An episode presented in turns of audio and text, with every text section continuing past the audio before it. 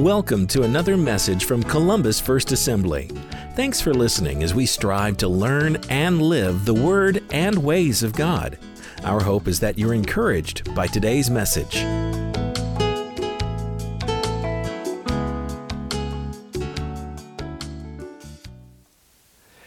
Every week I read or hear about another person or family losing something during this time of, uh, of crisis and economic uncertainty. And as they hurt, I hurt. Pastors hurt when their congregants hurt. And what I find myself doing is hurting on two fronts. The first is this I empathize with them. I understand what it is like to lose things. I understand what it is like to uh, be fearful or anxious about the future. And so I hurt with these individuals and these families as they uh, wrestle with the loss of things in their life. But the second way that I hurt is I wonder if they will grieve this, if they will work through their loss properly, because I know the impact personally, and I've watched it in my years of ministry, of loss that is not processed well.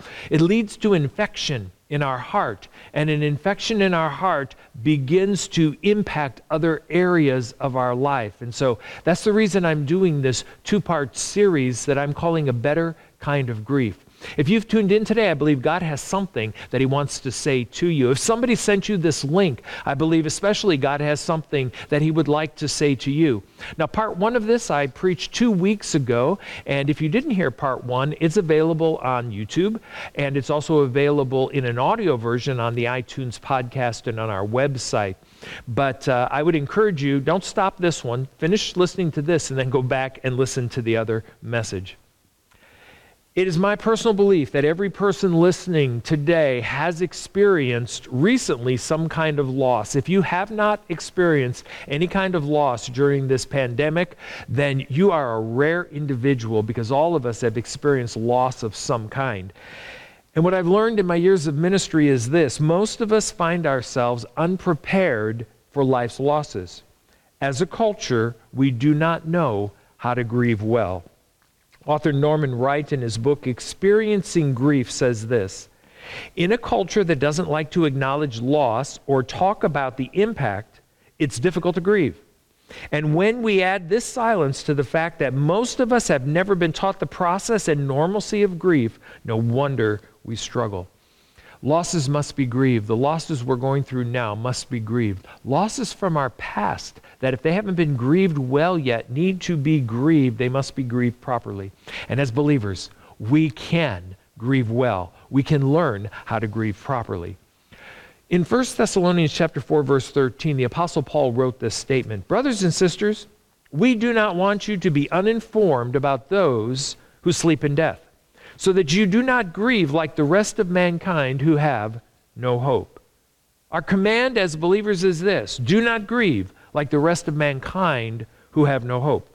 As followers of Jesus, we can grieve, we should grieve, but we grieve with hope. The context of this passage, of course, is a death, death of a loved one, death of a believer. But it is my belief, and I believe that the, the scripture backs me up, that we can grieve all of our losses and we can grieve them with hope 2. As followers of Jesus, you may have lost a job. You may have lost a vacation, a promotion. You may have had a reduction in your resources, lost resources. Your business may have closed. Uh, a relationship may have deteriorated, fallen apart. Maybe you've even lost a marriage. These are losses, and each one of these losses must be grieved well. Whenever there is a loss, there will be grief, says Norm Wright. But some do not grieve or mourn. Some make a choice not to express all the feelings inside, so their grief is accumulated. The result will be an emotional infection. What I'm doing in this series, I'm looking at two approaches to loss and grief the conventional approach or society's approach, and then God's approach to grief. Um, we're going to take a look at both systems. I'm going to illustrate both systems, and then at the close, I'm going to ask you to decide which one do you feel is the better way to grieve. Now, two weeks ago, we looked at the conventional approach to loss and grief, and there were six things that I went over. Society says, bury your feelings, replace your loss, grieve alone, let time heal, live with regret, and never trust again. Back at my former church, I had a lady that was on staff. She was a widow. Her husband had passed away uh, by the name of Carol. We call her Pastor Carol. Uh, and she was my pastor to senior adults and helped around the office. And uh, we have a good relationship. In fact, I, I spoke with her even this week because I was going to share a story that she sent to me, and I just wanted to get her permission again to share it with you both here at uh, CFA and then online. And um, I was teaching material on grief years ago, and Pastor Carol shared with me from her life something that took place where they didn't know what to do with their loss. They didn't know what to do with their grief. And because of that, they suffered for years. Finally, of course, they were able to work through, with the help of our Lord Jesus Christ, their grief, and they went on and had a very fruitful life in ministry. But there was a time where this grief just was below the surface, not being dealt with. Let me, let me read to you Carol's story. I was very young, married just over a year, and anxiously awaiting our first baby when it became apparent that something wasn't right. This was before the age of sonograms, etc., so it was only our family, family doctor's opinion. He sent me to a specialist hundreds of miles away. We were pastoring our first church, Assembly of God, Long Pine, Nebraska, and I went to Sioux Falls to seek a specialist, and I had to stay there about six weeks, waiting for the birth, while my husband Dick commuted back to our church to continue his work. Our son was born, and we were told that he wouldn't couldn't live long due to a congenital condition. 18 hours later, the nurse came into my hospital room and told us that Stephen had died. Following on her heels was the doctor telling us never to have another child. This was due to my being adopted and having no medical history of my birth family. This was a double whammy, a low blow to an already shattered couple. After burying the body of that precious little boy and my release from the hospital several days later, we made our way back to Nebraska to our home. When we entered the parsonage, we noticed immediately that someone had removed all of the baby furniture, the clothing, and every semblance of a baby to a secluded back room. No one knew what to say or how to help us grieve. It took us years upon years to recover from the whole trauma.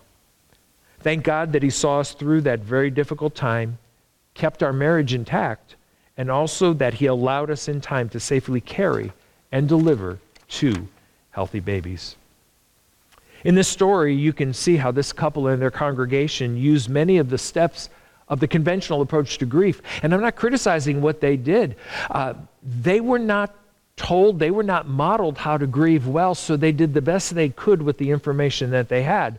But bury your feelings.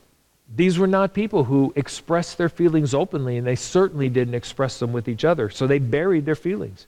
And they replaced the loss. The furniture, the clothing, the baby items were put away as if nothing had happened, if, if, as if a pregnancy had not even occurred. Dick and Carol had to grieve alone. The church didn't know what to do.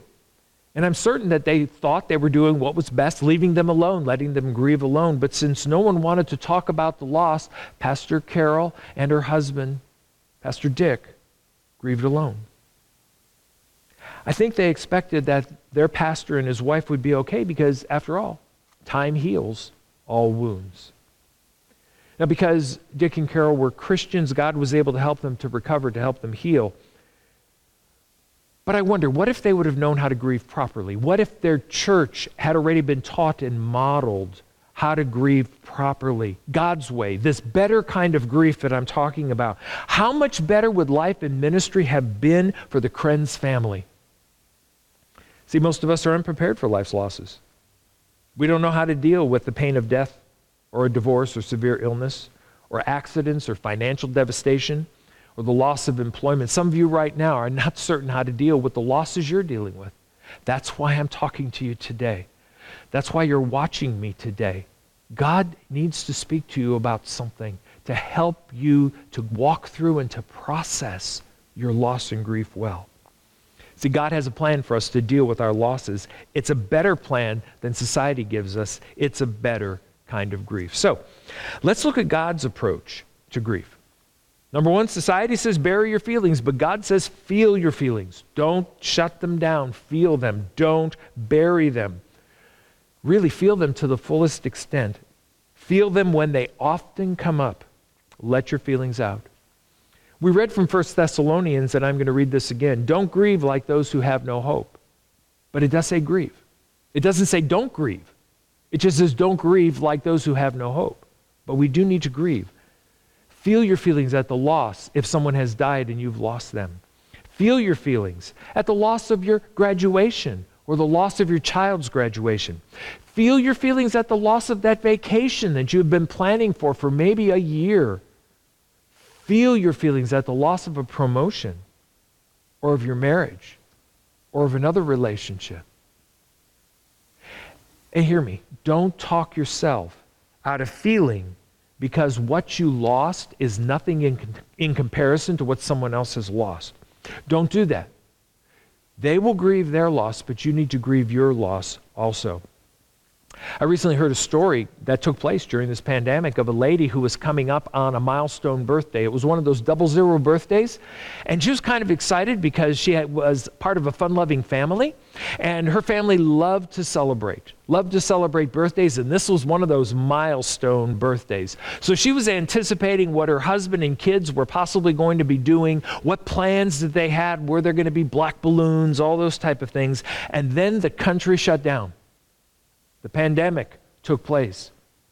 Restaurants closed. They were sheltering in place. And her milestone birthday came, and it wasn't much more than any other day. She worked from the house, helped homeschool her kids. Certainly, there were happy birthdays, but it wasn't the same. All of that anticipation of a wonderful celebration.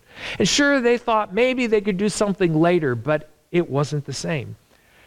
This lady was hurting, but then she said, But I shouldn't feel so bad. I mean, there are people that are hurting far more than I am right now. She knew of people who had lost jobs. She knew of people that were laid off and unemployment wasn't coming in. She knew of people whose relationships were suffering so badly because of this sheltering in place order.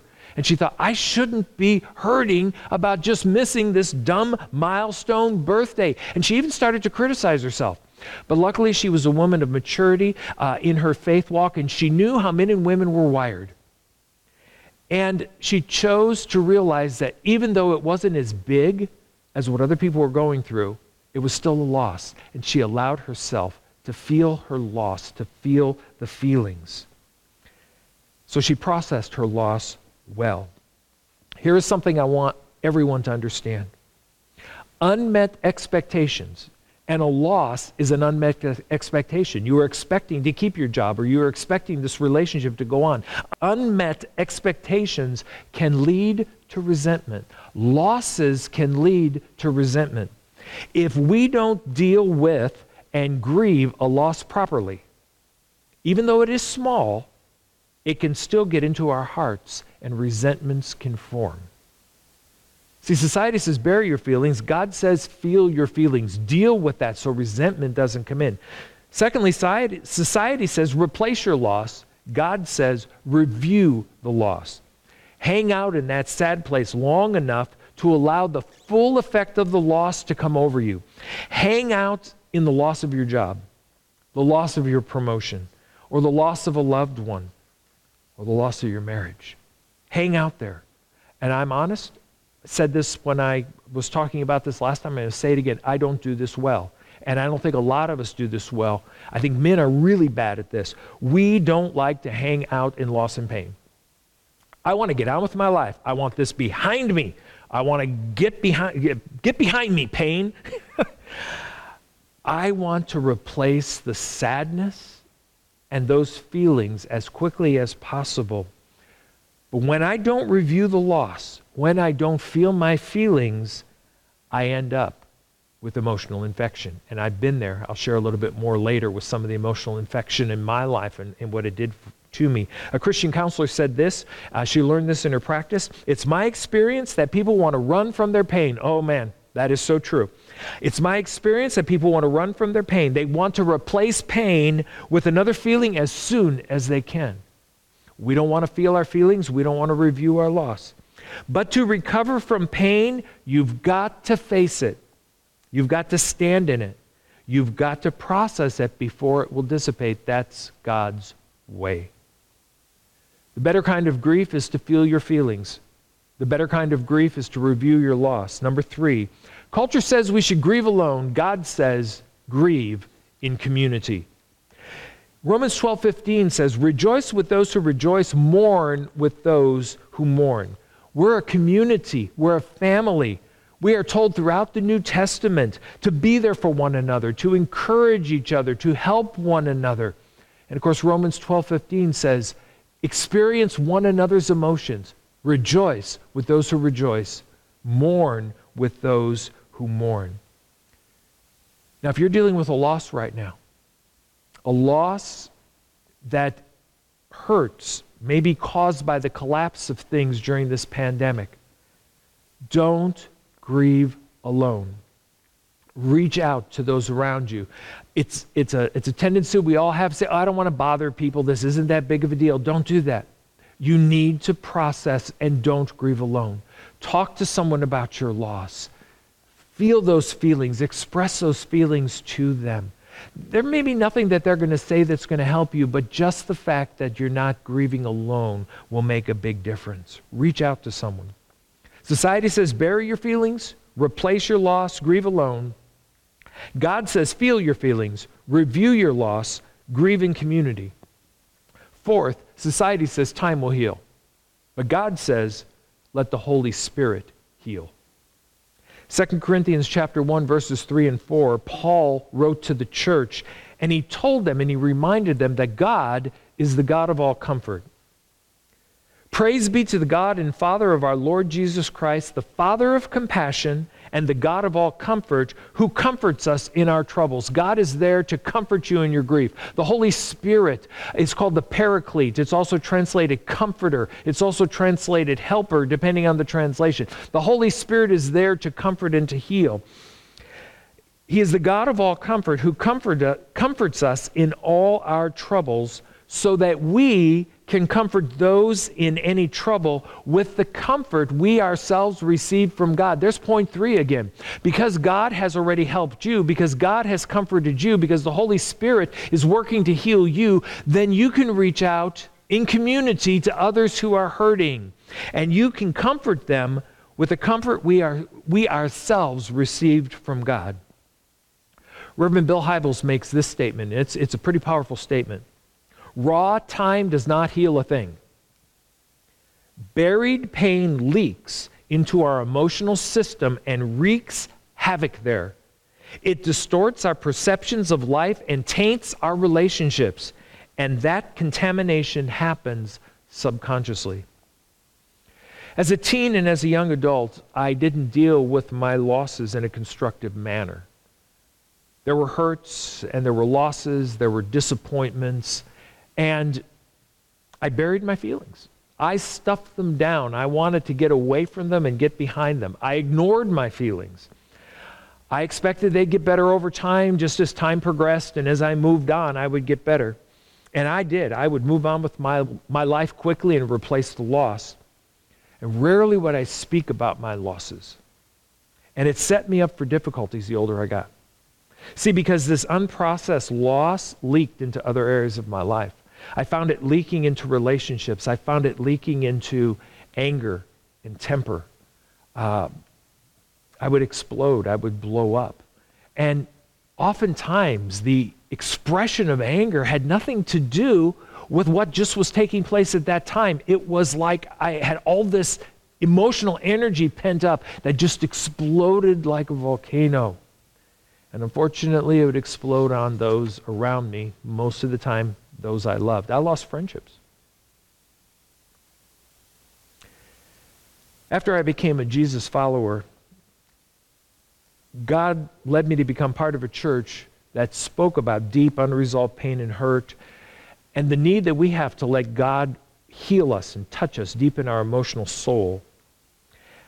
I began to see that I had some issues. Uh, Norm Wright calls it emotional infection. I think it's a great word. That's what I had. I had emotional infection. And so I started to deal with my loss and with my grief properly, and I made it an ongoing part of my life. I started to speak about my disappointments. I started to speak about my pain with individuals that I, I trusted. And it began to free me, and my life was being transformed. We need to, we need to not ignore, not ignore our grief. Time does not heal, but the Holy Spirit heals. And through me asking God to come and to heal my heart and my life, I was being transformed into a new person. Society says, number five, live with regrets of unfinished business. God says, express your regrets. This point more focuses on losses of uh, death when we've lost a loved one and, and that loved one passed away and there's unresolved issues, there's unexpressed words. Maybe words of, of love and appreciation, maybe words of forgiveness needed to be offered, and now they're gone. And society says, well, you just live with the regret. You just push it aside. You live with it. But God says, no, no, no, no. There's a way around this. In Romans chapter 12, verse 18, the Bible says, if it is possible, as far as it depends on you, live at peace with everyone. If it is possible, as far as it depends on you, live at peace with everyone. Do your part to deal with the unfinished business. Do your part to bring closure. Even if the individual that um, you're, you're grieving or the unfinished business is with has already passed away. A man was in a tension filled relationship with his father. He was rebellious towards his father and many harsh words were said. And in the middle of this tension and hostility, his dad suddenly died of a heart attack. All of the sadness over the unfinished business just about overwhelmed this man. Finally, he sought out a Christian counselor who took him to Romans 12:18, which says that at least you can make peace on your side. Remember, as much as it depends on you, live at peace. You can make peace on your side. For 6 months, they went over the dynamics of their relationship, he and his father that is now gone.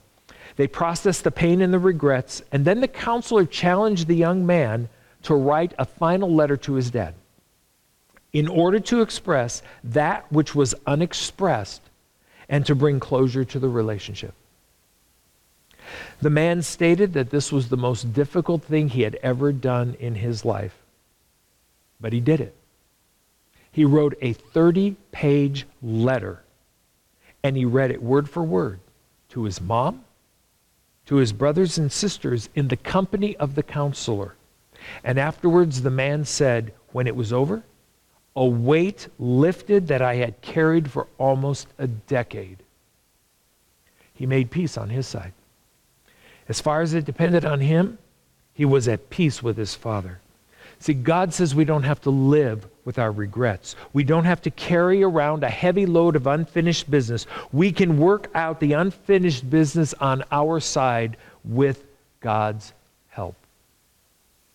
Number six, society says be careful about getting too close again.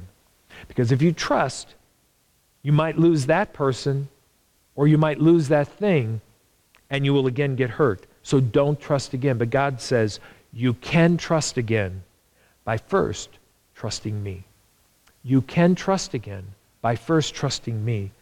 Put me at the center of your life, and you can face all of life's pain and losses. This is God's call to us.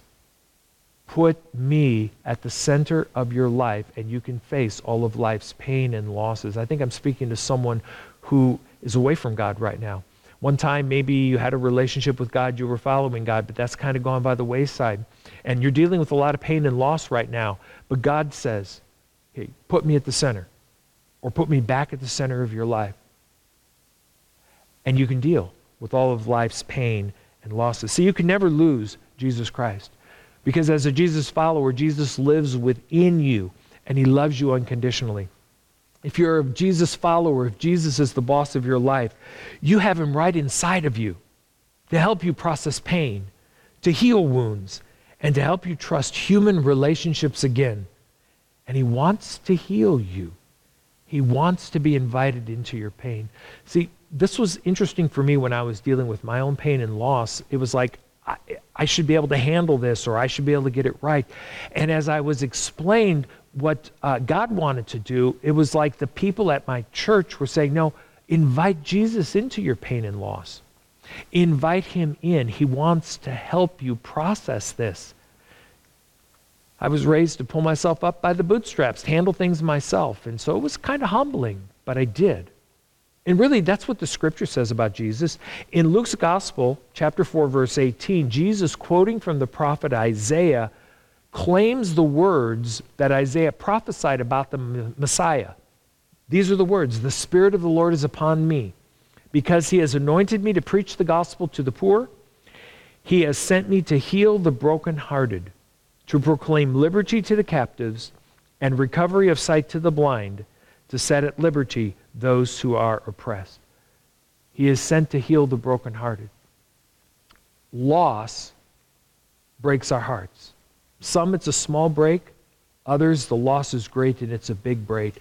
break. Jesus is there to heal the brokenhearted, and he wants to be invited into your pain.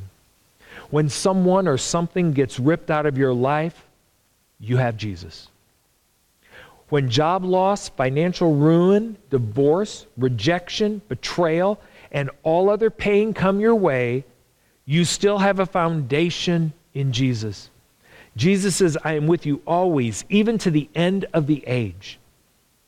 The hymn writer wrote, On Christ, the solid rock I stand, all other ground is sinking sand. You can count on Him. You can trust again because you're first trusting in Him. With God at the center, you can trust because you will never lose that which is most important.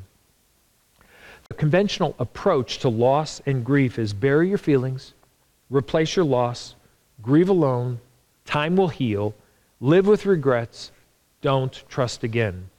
God's approach is feel your feelings, review your loss, grieve in community, let the Holy Spirit heal, express your regrets, trust God, put Him at the center of your life.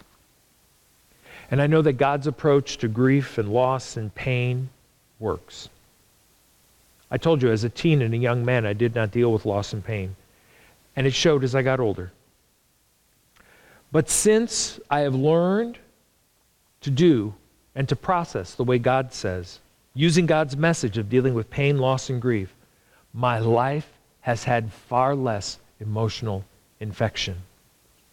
Norman Wright says this It's true that feelings can be held back and bottled up, but not for long. See, that's what was happening with me. My feelings were being held back and bottled up, but then they would explode like a volcano of anger and temper. It is true that feelings can be held back and bottled up, but not for long.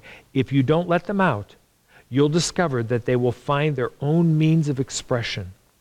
Your storage space is only so large, it has limits. And when it's full, feelings spill out, causing confusion, turmoil, or a rash of physical ailments. Putting your feelings and thoughts into words gives them shape and meaning. Expressing them to others means you're not having to carry their weight by yourself. It also gives you a freedom to overcome them. Sometimes it provides you with the freedom to be free of them. If you don't give them a voice, they will still find a way, and often they explode. My heart personally has far less resentment, far less unresolved issues, far less emotional infection, but it does take work. I've learned the value of what Reverend Bill Hybels said. If you grieve right, you can live afterwards. If you grieve wrongly, all bets are off. I believe that my marriage is partly the way it is because I learned to handle loss before I got married. I was in a relationship when I was uh, still in this state of not dealing with loss as well. And it was a relationship that I thought was going well, but it, it, it broke apart. It fell apart, partially, maybe even mostly, because of the way I handled things. And I'm really glad that that relationship didn't move forward into marriage. Because I needed to process some things in my life. I needed to allow Jesus to do some healing. But now my wife Sherry and I, we have a wonderful marriage and uh, uh, ministry. I just love the way ministry is going. Sure, there are scars left over from those hurts and pains. The scars will be there. And sometimes I even have to go back and still process some of the old pain. But I have learned to grieve rightly. Now I want to pray for you. If this was an in person service and not an online service, I would probably have you raise your hand in response to a statement that um, is God talking to you about the impact of loss in your life and places where you haven't grieved well? Are you an individual who right now would say, Boy, I've identified with this message and I'd like you to pray for me, Pastor, because I need to go back and deal with some things? I'd have individuals here in the sanctuary raise their hand and say, Pastor, pray for me. It's just, it's just a way of them acknowledging that they need God. It's just a way of them humbling themselves and admitting that they need help. Well, you're not here, but you're at home. Maybe you're alone. Maybe you'd like just to raise your hand and say, Pastor, pray for me, and I'm going to pray for you. What I'd like you to do is to say, God, God, I need help. I think I'm being impacted by losses that I have not grieved well. I need help. Help me, God. Speak that to yourself. Not to yourself, actually. Speak it in prayer to God. And I'm going to pray over you and I'm going to pray for you. And I want you to expect that God not only is hearing my prayer and your prayer, He's already beginning to respond. He's already beginning to work in your heart. That may mean that you're going to have to uh, re, relook at some pain, relook at some loss. Maybe it's a current loss right now. It's something that you're going through that you really haven't realized that you need to, to grieve this loss.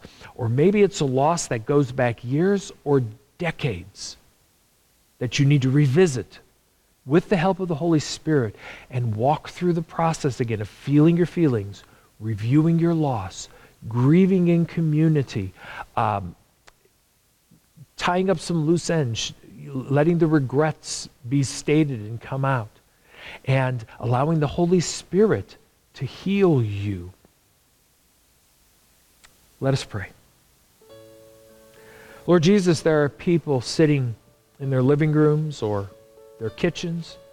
Maybe they're watching at a desk, or maybe they're reclining in their, in their bed or on a sofa watching. But right now, they can sense that there is some unresolved issues. There are places where stuffed emotion and stuffed feelings of loss and grief are breaking out in other ways. Some, for some, it's breaking out in depression. For others, like me, it was breaking out in anger. For some, there's someone I'm talking to right now, it's, it's not anger. They would say it's rage. And they work so hard to hold it in. But Lord, you want to reach down and begin to heal. Lord, for the man, for the woman, for the teenager that is watching, for there's a senior citizen watching who really has some unresolved issues that go back many, many years. You still want to help heal and set them free. Lord, in Jesus' name, help each person that identified that they need your help to process loss. Help them to identify it. Help them to walk through the steps that they may begin to live life at a newer, higher, and better level. I pray this in the most powerful name there is, in the name of Jesus. Amen.